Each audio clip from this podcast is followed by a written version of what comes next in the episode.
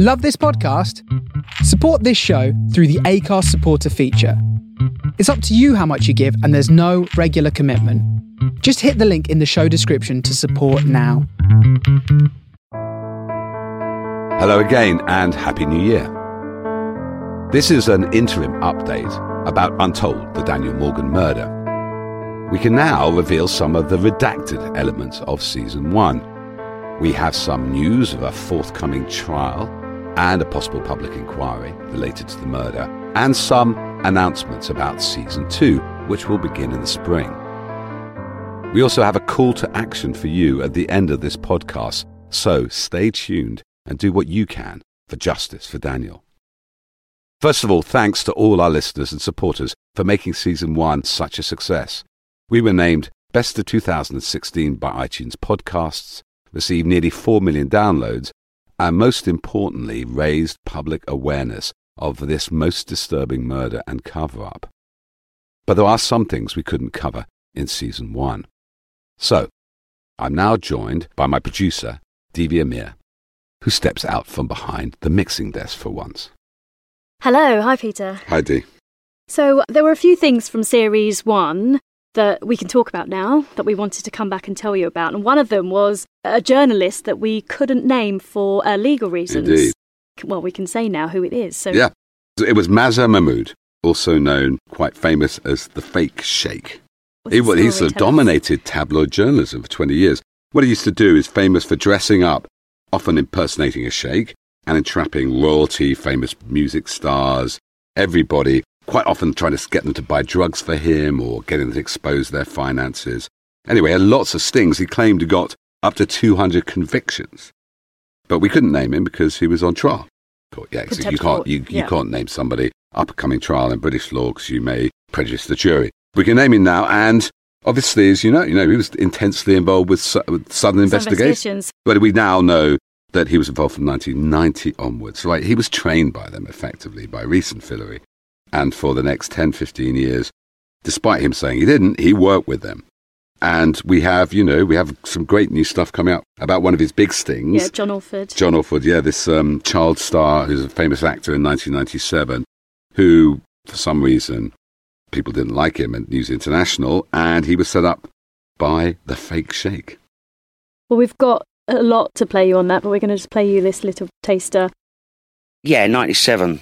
It's when the news of the world came for me. My personal manager, his name was Russell Emanuel, he got a call saying that this Arab sheikh wanted to meet me for this opening of a nightclub, which, which happened. I mean, he used to open three or four nightclubs a week, but it was to open up a, a nightclub in Dubai for an Arab sheikh, which was a bit different. You know, that, Yeah, that, that yeah. sort of call doesn't happen all the time. And I didn't like it. My instinct and my antennas were tingling. I thought, no, there's something wrong. Now, my gut's usually pretty good. Um, but I got talked into it.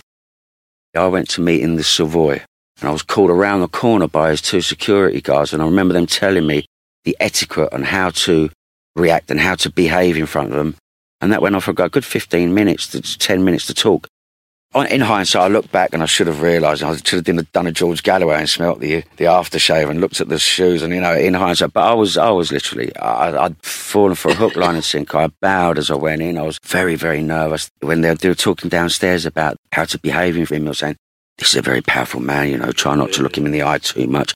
You know the the intimidation was all there and it was t- it was all geared up to make me nervous and to make me scared.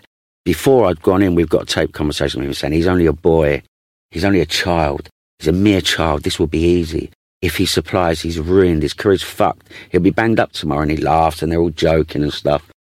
And I actually say, when I walk in, I say, "Oh, I've never been so nervous in all my life. So, what's so important about Mazher Mahmood? Is this big? Is this important? Yeah, it's really important because what you've got to understand about Mazher Mahmood, that he had very high level connections. All during this time, he was working with Southern Investigations, including with Rebekah Brooks. There's witnesses who say he was on the phone to her four times a day. And so we have a direct connection between the murder suspects from one end at Southern Investigations and top level management at News International, as it used to be called, including some say he would talk to Murdochs themselves. So he's actually quite a key player. He's the link. He's another link. There is another one. Direct from this sort of underworld, the underbelly of southeast London and this detective company and very high end politicians with senior levels of the Met and senior management at Murdoch's British subsidiary. There was another important element that we wanted to cover in series one, but we didn't have a chance. And that was the murder of Stephen Lawrence. So, can you tell us about Stephen Lawrence? Well, yes, it's very much connected. It was only six years after Daniel in the same area of southeast London. He was a black teenager, was stabbed by a racist gang who happened to have underworld connections. And it's the same group of dodgy cops that undermined the original Stephen Lawrence murder investigation, who were also on the periphery of the Daniel Morgan murder. And so that is going to be a really fascinating story because there's a public inquiry that has been on the Stephen Lawrence murder, and yet more is still coming out. A lot of it leads back to that nexus of corrupt cops in southeast London. So there's definitely a crossover between the two cases. So we will be looking at that case in more detail in series two. Much more detail. Um, and of course, we've got the civil trial coming up in January. And this is really serious. Tell us who is involved in that. Yeah, well, there is a civil trial between, would you believe it, Jonathan Rees, Sid Fillery, Glenn and Gary Vian, who are all suing the Metropolitan Police for damages. It's a civil trial, not a criminal trial, because they claim they were maliciously prosecuted and wrongly arrested in 2008 over the fifth Daniel Morgan murder inquiry. So that could bring a lot of disclosure and be very, very interesting. We'll definitely cover that.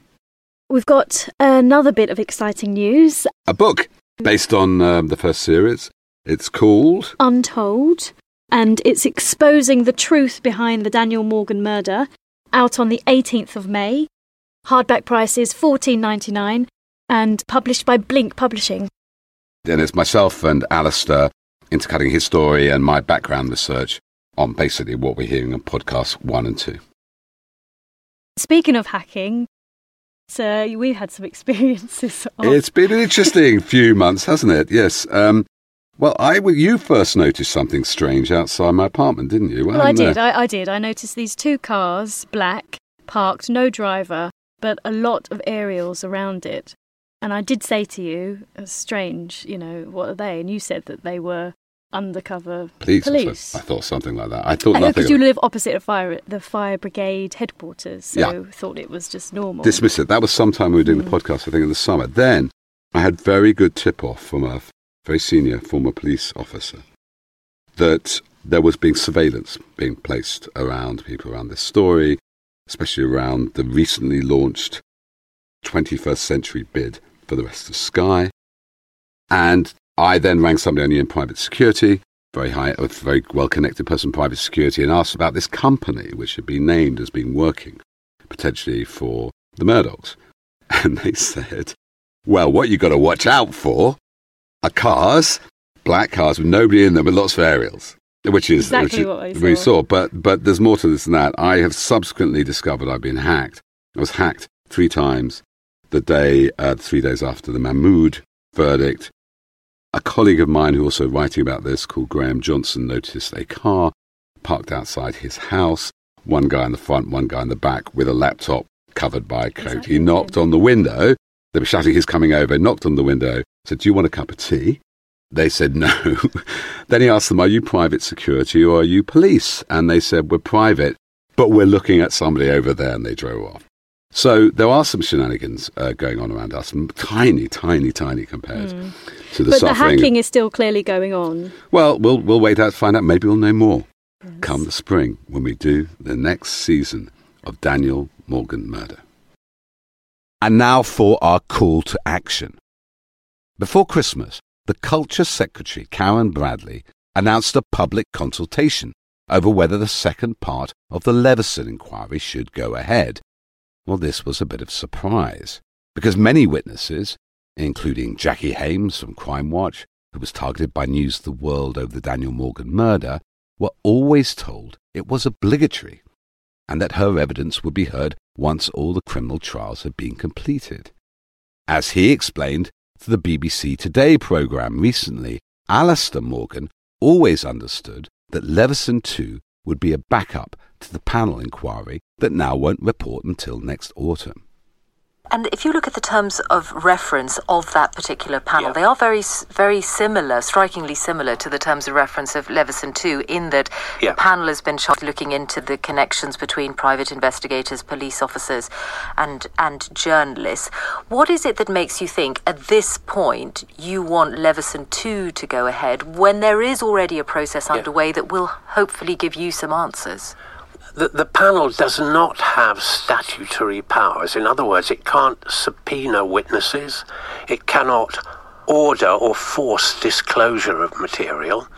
And when the, when the Home Secretary uh, appointed this panel, I had in the back of my mind the idea that Leveson 2 was going to go ahead and that if there were any outstanding issues that required judicial powers, then Leveson 2 would be well placed to deal with those if there were any outstanding questions. And so you're worried now that it won't go ahead because of this consultation? I'm worried that they're trying to kick it into the long grass.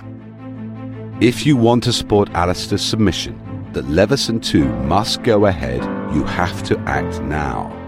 The deadline for public consultation is January the 10th. The best link for this is hackinginquiry.org website. Go there now and make sure the truth comes out.